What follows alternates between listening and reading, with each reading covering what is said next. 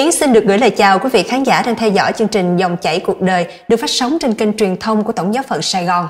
Và kính thưa quý vị, thời gian trở lại đây, xã hội và kể cả giáo hội của chúng ta đều đang phải đối diện với một vấn nạn hết sức nhức nhối, đó là vấn đề về xâm hại trẻ em – và ngày hôm nay uh, xin mời quý vị sẽ cùng theo dõi buổi trò chuyện của Như Yến cùng với Linh Mục John Batista Phương Đình Toại để chúng ta có thể tìm hiểu rõ hơn về vấn nạn này cũng như cách làm sao để chúng ta có thể đồng hành cùng với con trẻ khi con gặp những vấn đề tương tự và làm sao để cho con trẻ có thể biết cách tự bảo vệ mình trước những hiểm nguy đang sình rập trong xã hội ngày nay.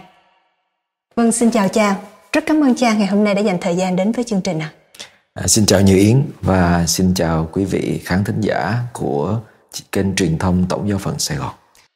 Vâng kính thưa cha, thời gian vừa qua thì chúng ta đã nghe nhắc đến rất là nhiều những cái trường hợp mà trẻ bị xâm hại tình dục hay còn nói một cách khác là bị lạm dụng tình dục.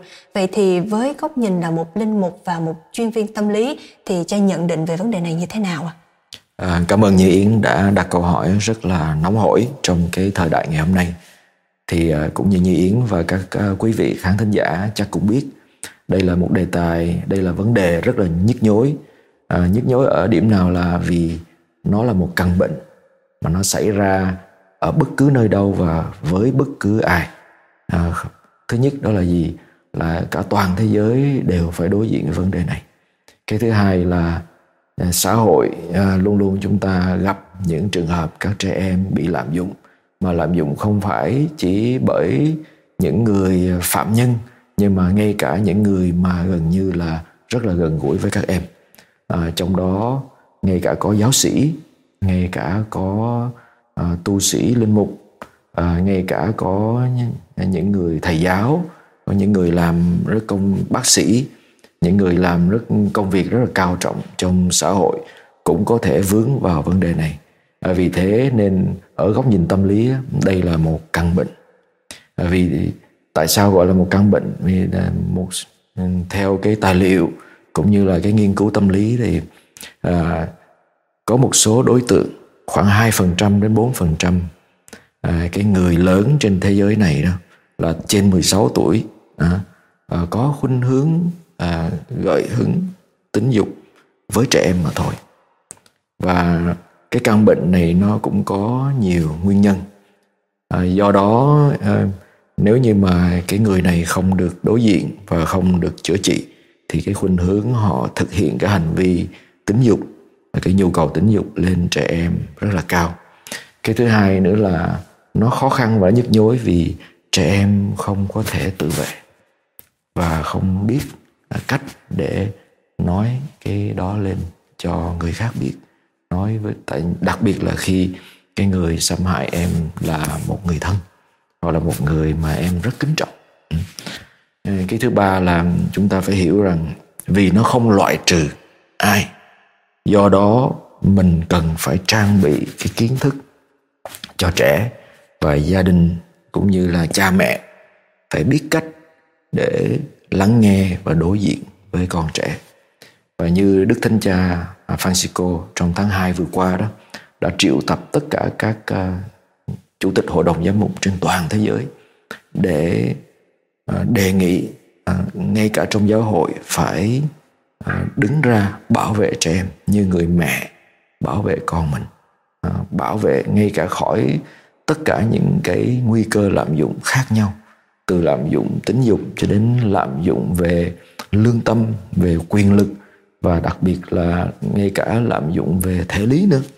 Do đó à, đức thánh cha cũng rất là khiêm tốn nhìn nhận rằng ngay cả trong giáo hội chúng ta cũng có một số giáo sĩ có căn bệnh này mà không được chữa trị. Do đó à, giáo hội cũng muốn à, ngăn chặn cái tình trạng này xảy ra để tạo một cái môi trường lành mạnh và an toàn cho con trẻ và đặc biệt là bảo vệ niềm tin của người giáo dân khi đến với Chúa, đến với giáo hội.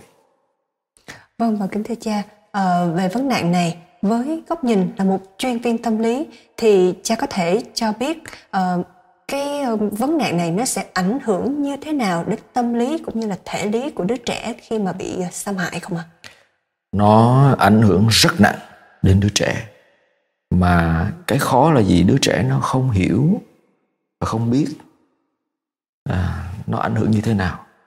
À, thứ nhất là gì? Khi mà một người lớn à, dùng cái sức mạnh của mình để hại trẻ hay là để dâm ô đứa trẻ đó đứa trẻ nó nó bị tổn thương hoặc là có nhiều trẻ nó không biết đó là cái gì.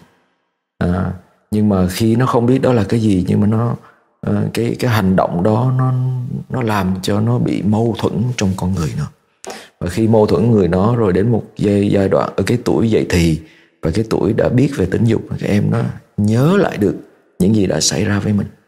Và khi nó nhớ lại được những gì đã xảy ra với mình thì nó đi đến nhiều cái biến chứng khác nhau. Ví dụ như có một số người từng là nạn nhân của việc lạm dụng này trở nên trầm cảm. À, trầm cảm và à, không biết mình phải làm gì rồi thậm chí có thể tự vẫn có một số người bị là nạn nhân của vấn đề này trở nên lãnh cảm sợ sợ quan hệ tình dục sợ đến mức độ là không thể lập gia đình được. Có một số người thì trở nên người ta gọi là hypersexual là siêu tính dục ừ. là vì sao? Vì em đó người lớn khi mà lạm dụng em à, cho em biết rằng đây là một cái cử chỉ yêu thương. Nên em nó không biết cách nào khác hết nên nó tiếp tục quay lại cái kinh nghiệm cũ của nó. Ừ. và nó tiếp tục trở thành nạn nhân của cái cái cái vấn đề này. Rồi trong nghiên cứu người ta cũng phát hiện ra là đặc biệt là những người bị lạm dụng tình dục đồng giới đó thì à, có khoảng 30% những người lạm dụng tình dục trẻ em đó, à, đã từng là nạn nhân của lạm dụng khi mình còn nhỏ. Nên cái việc nó tạo ra một cái vòng lẫn quẩn trong vấn đề lạm dụng là nạn nhân bây giờ trở thành là người đi làm hại người khác. Do đó nó ảnh hưởng rất là lớn. Đậm, thậm chí nó ảnh hưởng ảnh hưởng đến cái căn tính tính dục của một người. Không biết mình là ai. À, do đó à, vì cái đau khổ và vì cái vòng lẫn quẩn của đau khổ này nó tạo ra nhiều cái đau khổ khác đó. Nên à, giáo hội đang chú ý rất sâu về vấn đề làm sao ngăn ngừa vấn đề này cái thứ hai nữa là vì thế phụ huynh cha mẹ của các trẻ đó cũng cần phải uh, chú ý bảo vệ con mình và nếu có chuyện xảy ra với con mình thì cần phải can thiệp ngay tức thì à, vấn đề ở Việt Nam của mình đó là gì là nhiều bậc cha mẹ à, hoặc là cái văn hóa gia đình đó, muốn che đậy yeah. Dạ. không phải che đậy là vì là mình bao che nhưng mà che đậy là vì muốn muốn muốn, muốn một cách để bảo vệ con. bảo vệ con theo kiểu là không muốn cho cái thông thông tin này nó ra ngoài. Ừ. Ừ. và không biết phải làm sao. Hoặc là muốn cho con mình nó quên đi. Thôi cái chuyện đó lỡ xảy ra. ừ. nghĩ là nó còn nhỏ. Nó sẽ không không sao hết. Nó sẽ quên. Nó không quên được đâu. Một cái sự kiện và đặc biệt là cái sự kiện liên quan đến tính dục nó xảy ra với một đứa trẻ đó nó ảnh hưởng đến đứa trẻ suốt đời yeah.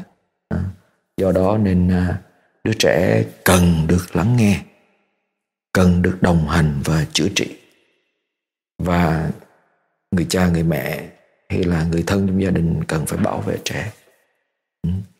vậy thì cái ảnh hưởng với lên đứa trẻ nó là sẽ là ảnh hưởng suốt đời chứ không phải là cái ảnh hưởng chỉ có một lúc thôi.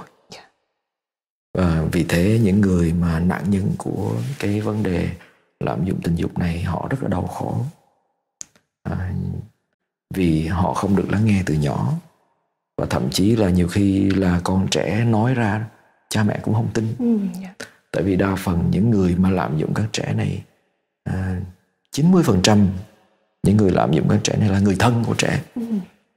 tại vì chỉ có người thân mới tiếp cận được trẻ dễ dàng và trẻ nó không có tự vệ à, do đó nên à, cái việc trẻ nó quay lại nó nói là ồ à, con bị người này người kia à, người thân à, làm con cái này cái kia đó khuynh hướng tự vệ hay khuynh hướng mà gạt bỏ của cha mẹ nó rất là cao ừ, thứ dạ. nhất là mình mình cho là, rằng nó không dạ. ừ. đó là những cái cử chỉ yêu thương thôi đúng không ừ. thậm chí cho là cử chỉ yêu thương thậm chí là nghĩ rằng ô tại cái người đó chắc không bao giờ làm cái chuyện đó. Ừ. do đó nên mình cần phải lắng nghe trẻ. Nếu bất cứ một cái thông tin cái biểu hiện gì bất thường xảy ra với trẻ trên thân thể của em trên cách em ứng xử với mình trên cách em tương quan với cái người nào đó tự nhiên nó lạ lắm đi. Hoặc là cách em diễn tả ví dụ như trẻ em nó cũng nhạy cảm à, nó cảm thấy rùng mình khi ai đó đụng vô nó một cái chỗ nào đó mà mà không có bình thường. Ừ, nên mình phải chú ý ngay tức thì. Dạ vâng. Yeah. Dạ. vậy còn à, nói về khía cạnh cha mẹ làm sao để có thể bảo vệ con mình? Bởi vì không phải cha mẹ nào cũng có thể ở bên cạnh con 24 trên 24 vậy làm sao khi những lúc mà mình vắng mặt mình có thể bảo vệ được con mình? Và nếu như chuyện đó xảy ra thì làm sao để mình có thể phát hiện được? Và nếu như phát hiện được thì mình sẽ phải đồng hành với nó như thế nào đây là một cái câu hỏi rất khó mà rất hay. Ừ à, thứ nhất là bảo vệ con. À, mình phải hiểu rằng trong xã hội ngày hôm nay à, nó rất là nguy hiểm. Vì à, cái khuynh hướng của người ta à, tìm đến à, trẻ thơ à, rất là cao tại vì trẻ nó không có tự vệ được.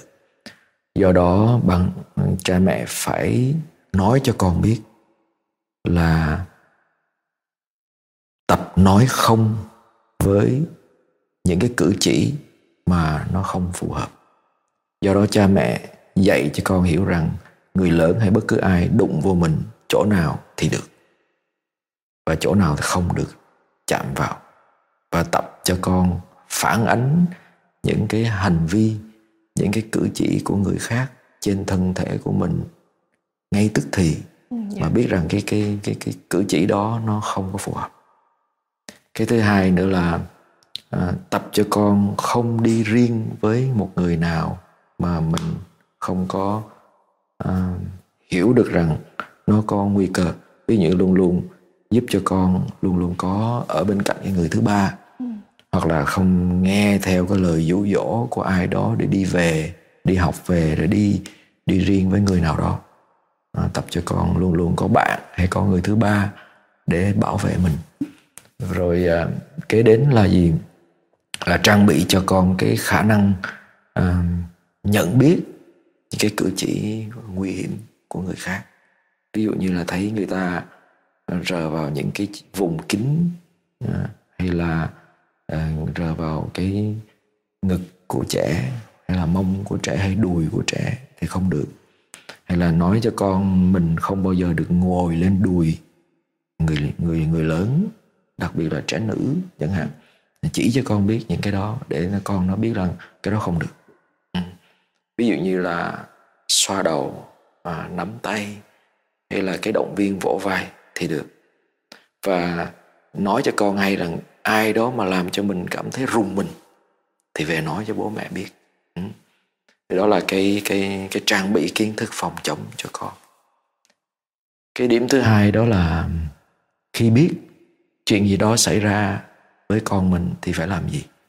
À, cái tâm lý là gì cha mẹ rất là hoảng loạn giận hoảng loạn và đau đớn. Và mình phải hiểu cái đó là cái mà tâm lý đầu tiên nó xảy ra. Và vì thế nên à, có một số người ờ, không muốn đau đớn nữa muốn muốn quên đi. Rồi tự nhiên muốn ém nhẹm cái chuyện đó đi. Cái đó là cái mà sau này sẽ là một cái vết thương không bao giờ chữa được. Do đó à, cha mẹ cần nhìn nhận cái đau đớn xảy ra với con mình và thậm chí xảy ra với chính mình. Ừ, nó đau đớn lắm đau khổ lắm. Và mình cũng phải nhìn nhận một điều nữa là gì? Nếu chuyện đó xảy ra với con mình mình phải lắng nghe con tin con. Cái thứ hai nữa là mình phải hiểu rằng bây giờ mình phải đồng hành với con. Cái thứ ba là phải phản ánh lên cái nơi hữu trách mà có liên quan đến cái người này. Ví dụ như là nói với chính quyền địa phương cái nơi đó, hoặc là đưa ra pháp luật, hoặc là ừ, ngay cả trong giáo hội thì phải càng đảm nói chuyện với đức cha hay các cha nào mà về trên của cái vị đó. Để anh chi? Thứ nhất là gì ngăn ngừa cái chuyện nó xảy ra lại yeah. Dạ. cái thứ hai là có chừng vì cái người mà chuyên tìm đến trẻ để thỏa mãn tính dục họ không họ có thể tìm đến trẻ khác nữa ừ. nên phải ngăn chặn và phải đưa người đó đi chữa trị và đưa ra pháp luật nếu cần thiết vì những cái uh, vấn đề này nó rất nguy hiểm nó là một vấn đề mà để lại một vết thương rất lớn cho cộng đồng cho xã hội. Nên cái đó luật pháp bảo vệ trẻ giáo hội bảo vệ trẻ. Nên à, cha mẹ cũng phải hiểu được điều đó. Ừ. do đó à, mình đừng nghĩ rằng khi mình nói ra vấn đề này ừ, mình sẽ xấu hổ. Không có đâu. À, dĩ nhiên buồn đau đớn à, xấu hổ cũng có. Nhưng mà mình phải hiểu rằng chỉ có đem cái vấn đề này ra và bảo vệ con mình bằng mọi giá thì nó mới ổn. Kế đến là gì? Là đứa trẻ mà nếu bị xâm hại rồi, cái cảm giác, cái kinh nghiệm đó nó rất sợ hãi. Hoặc là sau này nó nhìn lại, nó cảm thấy bị tổn thương rất lớn. Nên đứa trẻ cần được điều trị về tâm lý, cần được đồng hành cần được giúp để mà có thể vượt qua cái vết thương đó. Thậm chí là cái vết thương đó phải được được đồng hành suốt đời. Ừ. Không có dễ mà vượt qua được. Do đó cha mẹ cũng cần phải nghĩ đến việc là nếu con mình vô tình bị những cái vấn đề đó cũng cần tìm cái nơi để được đồng hành được giúp đỡ. Yeah. Dạ. dạ vâng. Ờ, và một khía cạnh khác mà ít ai nhắc tới đó là việc đồng hành và chữa trị cho trẻ cũng như là cách để cha mẹ đối diện với vấn đề đó. Tuy nhiên còn cái vấn đề mà chữa trị cho cái bệnh nhân mà mắc cái chứng rối loạn về tâm sinh lý như vậy thì chúng ta sẽ phải ngăn chặn và ngăn ngừa như thế nào? Và bản thân người đó phải tự phát hiện ra những dấu hiệu như vậy trong bản thân mình như thế nào để có thể chữa trị kịp thời và không gây hại cho xã hội? Đây là một vấn đề rất là khó đó Nhi à, kính thưa uh, quý vị khán thính giả chúng ta phải hiểu như thế này. Uh, khi một sự kiện nó xảy ra chỉ cần một hành động với một đứa trẻ thì nó đã gây tổn thương với đứa trẻ suốt đời. Chỉ cần một lần thôi. Ừ. còn đối với những người mắc phải cái khuynh hướng này nó có nhiều nguyên do lắm. Nhưng mà cái người ta nhìn chính yếu là gì? À, về vấn đề tâm lý đó về cái tiêu chuẩn chẩn đoán bệnh tâm lý của hiệp hội tâm lý hoa kỳ đó, người ta phân ra những cái dấu hiệu như sau. Thứ nhất là mình phải phân biệt hai cái vấn nạn. Vấn nạn đầu tiên đó là ấu dâm. Ấu dâm nghĩa là những người thành niên trên 16 tuổi muốn quan hệ tình dục, thèm muốn tính dục, thậm chí là xem phim ảnh khiêu dâm của trẻ em. Mà trẻ em ở đây là gì? Là dưới 13 tuổi dưới tuổi dậy thì. Và cái cái trẻ em dưới tuổi dậy thì là nó chưa có phát triển về sinh lý. Và cái khuynh hướng này nó kéo dài 6 tháng. Và cái người có khuynh hướng này thường khi mà họ đã mắc cái bệnh này rồi, họ, nó ảnh hưởng đến công việc, công ăn việc làm của họ, ảnh hưởng đến cái cuộc sống của họ, rồi ảnh hưởng đến cách nhìn nhận mọi thứ của họ. Nên à, do đó nó là một cái căn bệnh mà khi mà nói đến cái căn bệnh ấu dâm như thế đó thì uh, họ họ chỉ thỏa mãn đối với đứa trẻ thôi. Họ tìm cách họ thỏa mãn nhu cầu tình dục của họ với đứa trẻ. Chứ không phải là họ yêu một con người nào hay là yêu một đứa trẻ. Cái tình yêu thật sự cái người nam người nữ mà cái tình yêu trưởng thành đó là người ta chỉ đến với người một người thôi cái người đó thôi, người ta yêu mến người đó và người ta chỉ chọn người đó thôi. Còn cái người mà bị bệnh ấu dâm thì họ chỉ cần là đứa trẻ. Và khi đứa trẻ nó ngưng là đứa trẻ thì họ không còn có cảm hứng nữa nữa. Đó. Và bất cứ đứa trẻ nào nữa. Dĩ nhiên, có một số trường hợp thì họ chọn đến trẻ nữ, một số trường hợp là quan hệ với đồng tính nam chẳng hạn.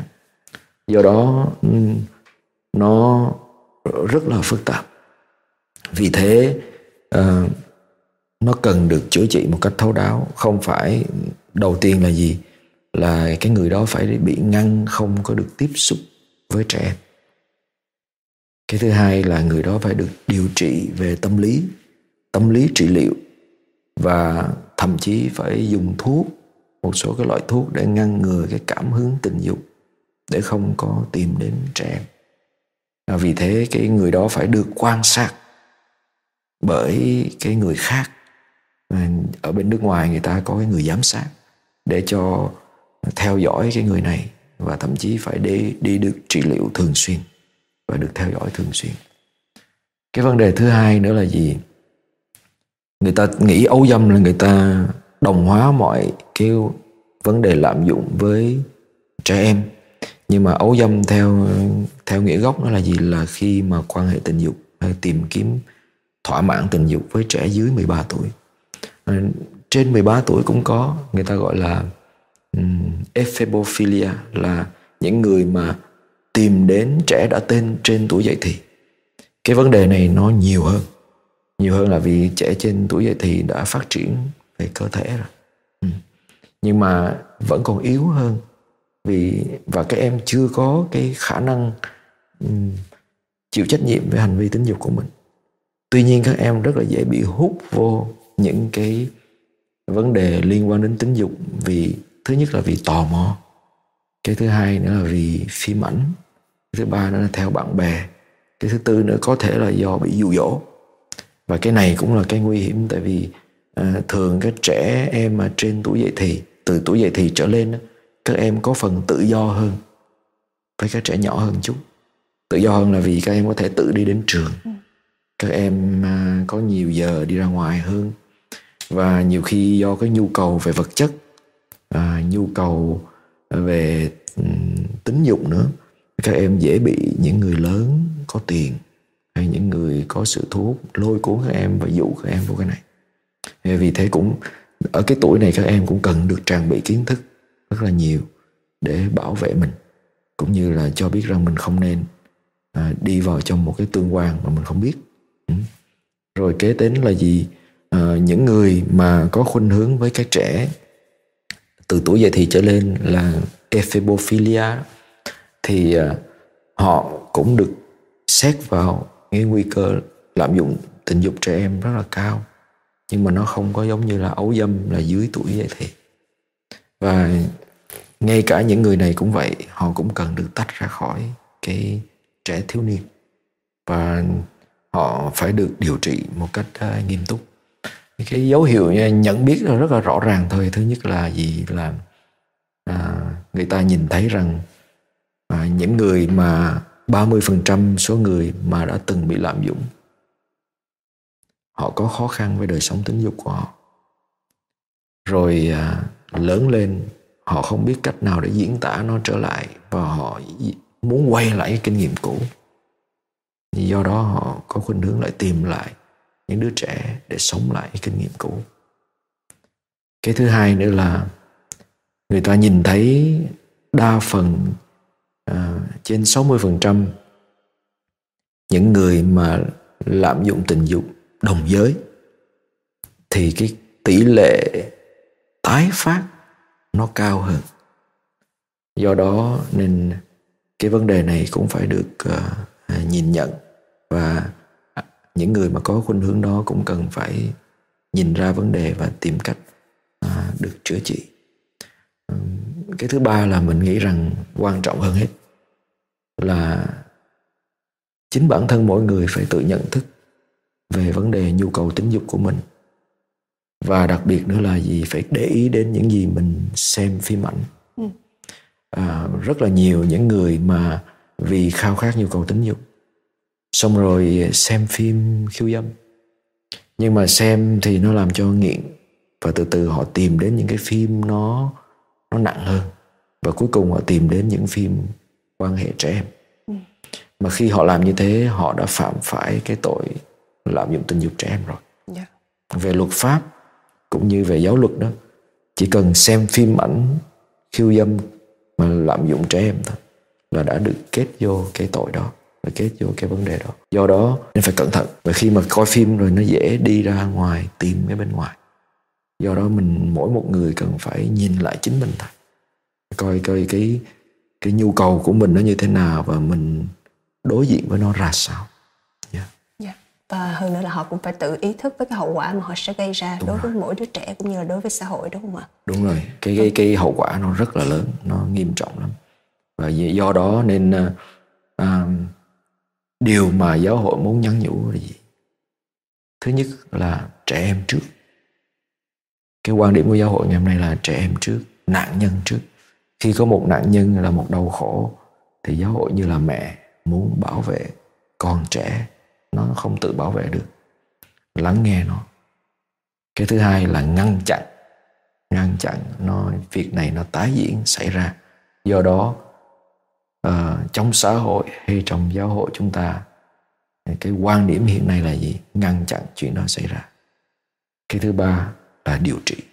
Điều trị thứ nhất là điều trị cho cái nạn nhân giúp cho nạn nhân vượt qua để chữa lành những cái vết thương. Cái thứ hai là điều trị cho phạm nhân. Cái người đã thực hiện cái điều này để họ được chữa lành họ được ngăn chặn không có tái phạm lại và để họ sống một cuộc đời quân bình à, có ích cho xã hội hơn là việc gây ra những tổn thương. À, những cái chia sẻ của cha thật ra nó chỉ là nhìn trên góc độ của à, nhà tâm lý cũng như là những kinh nghiệm khi mình đồng hành với nạn nhân hoặc là những người mà đang không biết có lối thoát trong cái căn bệnh của mình cái khó khăn của mình à, mình nghĩ rằng cái yếu tố quan trọng nhất là cái đời sống quân bình. Giáo dục con cái quân bình hiện diện với con cái thường xuyên cũng rất quan trọng. À, đối với người lớn từ giáo sĩ tu sĩ cho đến người thân trong gia đình người lớn à, mình cũng cần huấn luyện cái sự quân bình về tâm cảm và đặc biệt là tập sống thấu cảm với nỗi đau của người khác. Khi mình thấu cảm thì mình sẽ hiểu được rằng cái người kia sẽ như thế nào nếu mình không biết cách kiềm chế bản kiềm thân. chế bản dạ. thân mình. Thì mình nghĩ rằng đó là cái thách đố mà thời đại ngày hôm nay chúng ta ai cũng phải đối diện. Và chúng ta xin Chúa tiếp tục đồng hành với chúng ta xin Chúa thương giúp chúng ta vững mạnh hơn trong cái ờ, đời sống của mình và đời sống đức tin của mình Dạ vâng, rất là cảm ơn những chia sẻ của cha ngày hôm nay. À, hẳn là những cái chia sẻ đó đã giúp cho chúng ta có một cái nhìn rõ nét hơn về một cái vấn nạn mà có thể nói là không của riêng ai, cũng không của riêng một gia đình nào. À, một lần nữa, cảm ơn cha đã dành thời gian để chia sẻ một cái vấn đề mà rất khó nói cũng như là rất khó để chia sẻ trong uh, xã hội hiện nay. Dạ vâng. Cảm ơn. Hy vọng là sẽ được gặp lại cha trong những chủ đề tiếp theo của dòng chảy cuộc đời. Và kính thưa quý vị, chương trình Dòng chảy cuộc đời của chúng tôi ngày hôm nay xin phép được khép lại tại đây. Cảm ơn sự quan tâm theo dõi của quý vị và xin quý vị sẽ tiếp tục đồng hành cùng với kênh truyền thông của Tổng giáo phận Sài Gòn.